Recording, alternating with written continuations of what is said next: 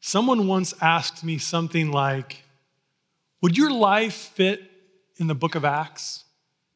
Would your life fit in the book of Acts?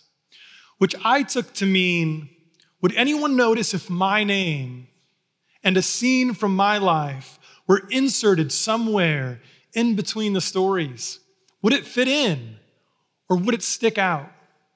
Could I blend in as a credible character in the plot of the early church? Are my days marked by the same practices and priorities of the apostles? Am I living life in the Spirit, a testimony to the miraculous, ongoing activity of God in the world? Would my life fit in the book of Acts? Quite a conversation starter, eh? I wasn't sure.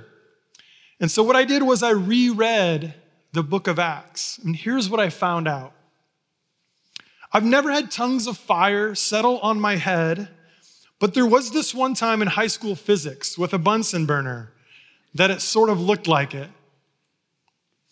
I've never spontaneously preached the gospel in a language unknown to me, but by the look on the faces of some people listening to my sermons, I've preached in a language unknown to them. I've never faced off with a sorcerer except in video games. I've never raised anyone from the dead, but sometime I'll tell you the story about my dog, thought to be dead for two whole days, found alive on the third day, just hanging out in the bottom of a freshly dug grave. This is the same dog, by the way, we found as a puppy in our garage on Easter morning. You see, when I looked at the acts of the apostles, the hundreds of healings, the thousands of baptisms in one day, the prison escapes and visions, I concluded that my life didn't look anything like that at all. I would fool no one if my name and my story were inserted in the fifth book of the New Testament. And honestly, as I kept reading, I wasn't sure that I wanted my life to fit in the book of Acts. Some characters get arrested, or even worse, stoned to death after preaching. I'm just hoping for lunch. Two were struck dead after withholding just some of their possessions from the community. Another gets blinded by Jesus for a couple of days.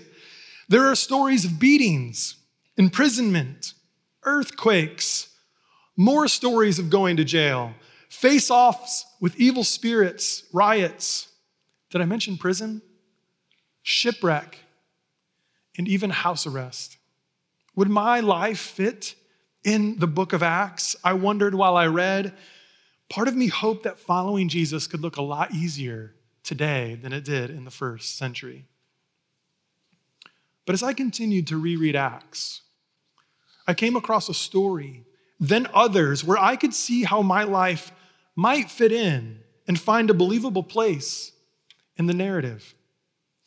Acts tells of a young man who falls asleep and out of a window as Paul preaches late into the night. What? And I thought if Eutychus could get into the book of Acts, maybe I could. I honestly can't remember a time I fell asleep during a sermon. But as a kid, I once had both my hands stuck like glue with gum to a hymnal during a particularly long one. By the way, I heard this terrible joke this week about Eutychus. You don't want to hear it. Okay, okay. It goes like this Eutychus, too, if you fell out a window. Sorry, I told you it was bad. If you have any questions or concern about that particular joke, I would invite you to reach out to Pastor Alex Mandura, who shared it with me a few days ago. this story of Eutychus is wild, isn't it? And why is it here? That's what I wondered while reading through Acts. But something about it normalized the narrative. It made it feel more real, surprisingly. Here's what really happened when I reread Acts, looking for the answer to the question of if my life was made of the same stuff of the stories I found there. I realized I had been reading it all wrong. Or at least I was missing something as I read it. You see, I was aware of the miracles and the fantastic stories of the early church, but it never felt relatable. It felt impossible, otherworldly. But then I saw an element in Acts that brought early church history down to earth for me. The element was humor. In the middle of Luke's masterpiece of church history, he tells the story of a young boy whose cause of death was a really long sermon. And don't worry, Paul does bring him back to life, but only to continue preaching. I gotta believe Luke wants us to laugh. After all, when the Spirit descended on the apostles, like tongues of fire, and they were filled with the Holy Spirit and spoke of Jesus in different languages, languages of the travelers who had come from everywhere to Jerusalem. Many onlookers of that incredible miracle brushed it off, unimpressed, saying, Eh, they're just drunk.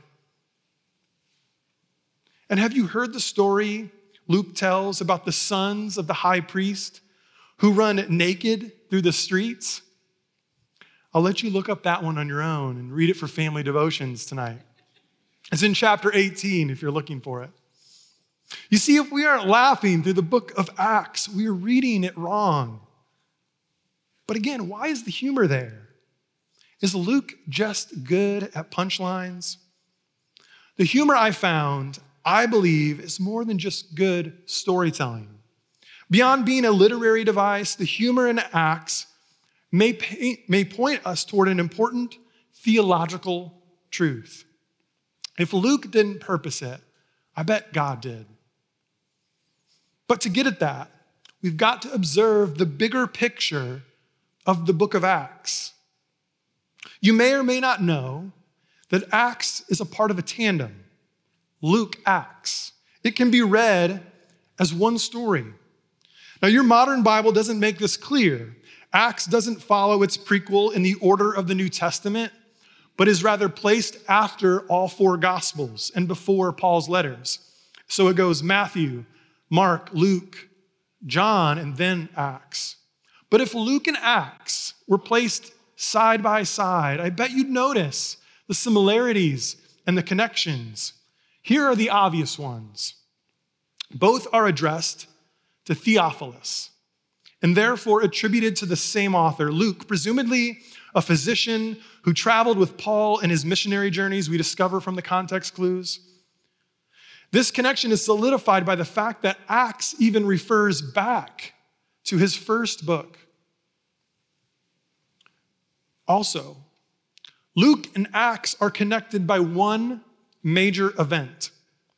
Luke ends with the ascension wrapping up the gospel with Jesus returning to the Father and his disciples praising God. Acts begins with the ascension. It plays a bit like a previously on cutscene, reminding the audience of what happened in the last episode. However, the scene is told slightly different in Acts, not as an ending, but as a beginning, propelling the disciples forward into the mission of God. There are some other similarities between Luke and Acts, more subtle, that you wouldn't probably notice unless you were looking for them. There are similar themes in both books, like an emphasis on God's acceptance of the poor, the marginalized, and anyone who might be considered outcasts. They're similar and they have both have a vision for an inclusive, outgoing mission of God, and they both have a focus on the work of the Holy Spirit. Beyond the themes, even, scholars mark 20 or so stories in Luke and Acts, each that, when placed next to one another, appear to be purposely told as parallels with almost reenacted dialogue and events. Here's one example that we find in both the death of Stephen and the death of Jesus. This is how uh, the death of Jesus ends. Jesus says, Father, forgive them, for they do not know what they are doing. And the death of Stephen goes, Lord, do not hold this sin against them. And Jesus says, Father, into your hands I commend my spirit. And Stephen says, Lord Jesus, receive my spirit. Okay, this is interesting and all, maybe to some of you, you're thinking. But what does this have to do with the humor in Acts? Sorry if I've lost you. We'll get back there, I promise.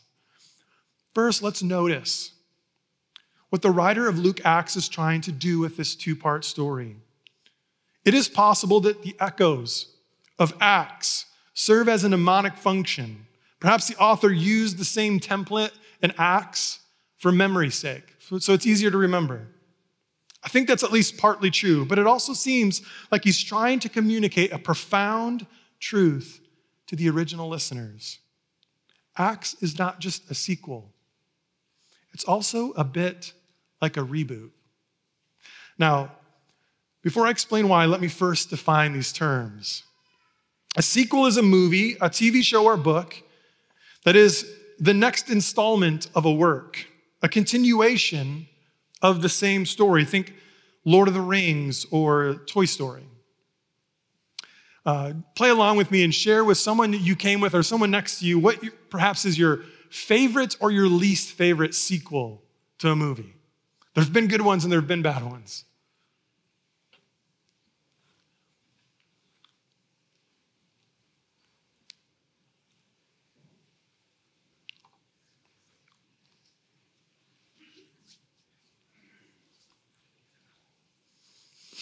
Okay, it sounds like you have a good grasp of a sequel. Now, a reboot is a restart to an already established fictional universe, usually involving a recreation of the characters. Think the remade Parent Trap or the live action Disney films. Now, share with someone next to you that you came with a movie or a TV show that you would hope could be rebooted, something that maybe you watched long ago, and man, I would love if they redid that one. Share that with your friends.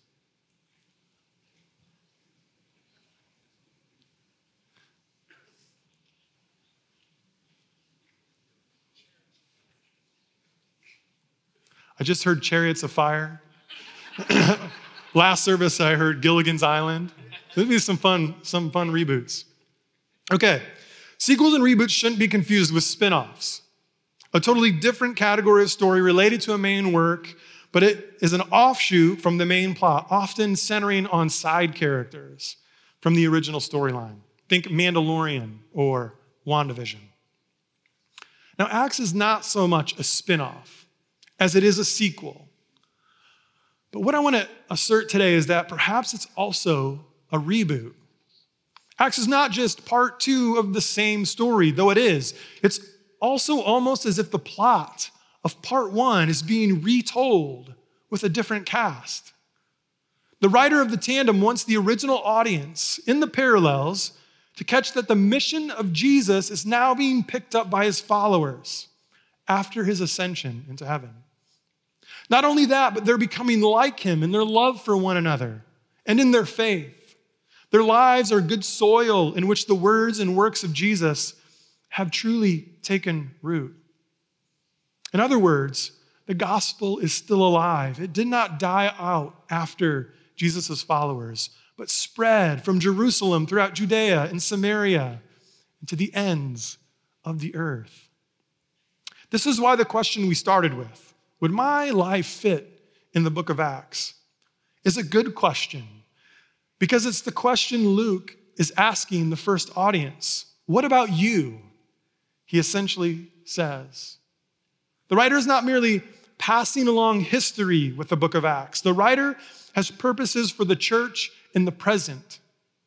And those purposes involve inspiring a faithful community of Jesus followers to keep carrying on the mission Jesus started. It is confirmation that what is happening amongst the Gentiles is indeed God's redemptive plan. If God's activity in the world didn't stop with Jesus, but continued in similar ways through his first followers, argues Luke. Then God's activity in the world is now expressed through you, the next generation. Jesus' apostles were like a reboot of Jesus, and so were Luke's audience. So are we, those who are rereading Acts today, the people of the ends of the earth. So, what about us? Would our lives fit in the book of Acts? Would anyone notice if our names and the scenes from our lives were inserted somewhere between the stories? Would we fit in or would we stick out? Could we blend in as credible characters in the plot of the early church? Are our days marked by the same practices and priorities of the apostles? Are we living, are we living life in the Spirit? A testimony to the miraculous ongoing activity of God in the world. Ah, but this is where the humor comes in. We may be actors of this reboot, but we aren't the original characters who are as relevant to the story as ever Father, Son, and Holy Spirit. Let's just use today's scripture passage for example. First of all, the angel needed to strike Peter in the side to wake him up. saw it in the video. Then we see the apostle confused, believing he's in a vision or perhaps sleepwalking. If he's a reboot of Jesus, he doesn't know it yet. Then, after sneaking past two guard posts, Peter is precariously left on the doorstep by Rhoda. The believers inside Mary's house are too busy debating the possibility of Peter's arrival that they've left him outside, vulnerable to rearrest. If this didn't get the guards' attention, surely the shouting of the believers would once they finally opened the door to let him in when Peter had to quiet them down. You see, the Lord helps Peter miraculously escape from prison. And it's also a miracle he isn't immediately recaptured. This is funny on purpose, and it points toward the profound truth of Luke's book. The theological significance of humor may be to make sure we grasp the reality that this is not actually a story, primarily about the acts of the apostles. It is the story of the acts of the Holy Spirit. The main character of Acts is not Paul, it is not Peter, Tabitha, or Priscilla. It's not even the church as a whole. The main character of Acts is God. Acts is a testimony of the spectacular, extraordinary, ongoing work of God in the world through ordinary, even at times laughable believers who are some ways like their Lord, but in other ways fumbling around, all the while guided by God and empowered by the Holy Spirit. Luke gives us a story tragedy and comedy alike. And God makes us laugh to remind us that we get the joy of participating as supporting characters, but it's His plot moving forward. And the Holy Spirit has the lead part. Here's why this is so important. If we miss it, we might answer the original question wrong. If I don't have the plot and the main character right, if I think I'm the main character, for example, the question, would my life fit in the book of Acts, sounds a lot like, do I have what it takes? And this is not that kind of story. The comedy in Acts subverts both our tendency to take ourselves too seriously and to think too little of ourselves. If we are concerned about measuring up to Acts, meaning comparing our ordinary lives to the extraordinary lives of the early church out of context, then we are setting ourselves up for pride or for shame. But the gift of comedy in the book of Acts is humility and joy. It was the Lord that freed Peter from prison. It was the Lord that kept him safe on the haphazard escape. Imagine how many times Peter, Mary, and Rhoda and the others told that story later, tears in their eyes from laughter and joy. Rhoda, you just left me on the street, a wanted man. Peter would shout with a grin. And everyone present, without a doubt, would know who the main character of that story was, who the hero was, who was moving the plot forward. Not them, God. I imagine Peter, Rhoda, and the believers would resonate with this quote from Frederick Buechner. It is possible, I wonder, to say that it is only when you hear the gospel as a wild and marvelous joke that you really hear it at all. Heard as anything else, the gospel is the church's thing, the preacher's thing, the lecturer's thing. heard as a joke, high and unbidden and ringing with laughter, it can only be God's thing. Acts can only be God's thing. If the mission of God moves forward today, it can only be God's thing. The good news of Acts is the same good news of Luke. Jesus is ascended, Jesus is Lord. God's redemptive plan for the whole world is moving forward to the ends of the earth, and no one can stop it, not even us, accidentally. We knew with certainty, didn't we, that we needed God when He saved us. But let's not forget that the gospel also means that we need God when He sends us. We don't truly have what it takes, but we can take what we have, who we are, and trust it to the God whose kingdom will reign on earth as it does in heaven. Here's the invitation of Acts the plan of God will go on with or without us. But life in the Spirit is the kind of inside joke you don't want to miss out on. I wonder how God wants to make you laugh this week, what joy He has for you in following Him.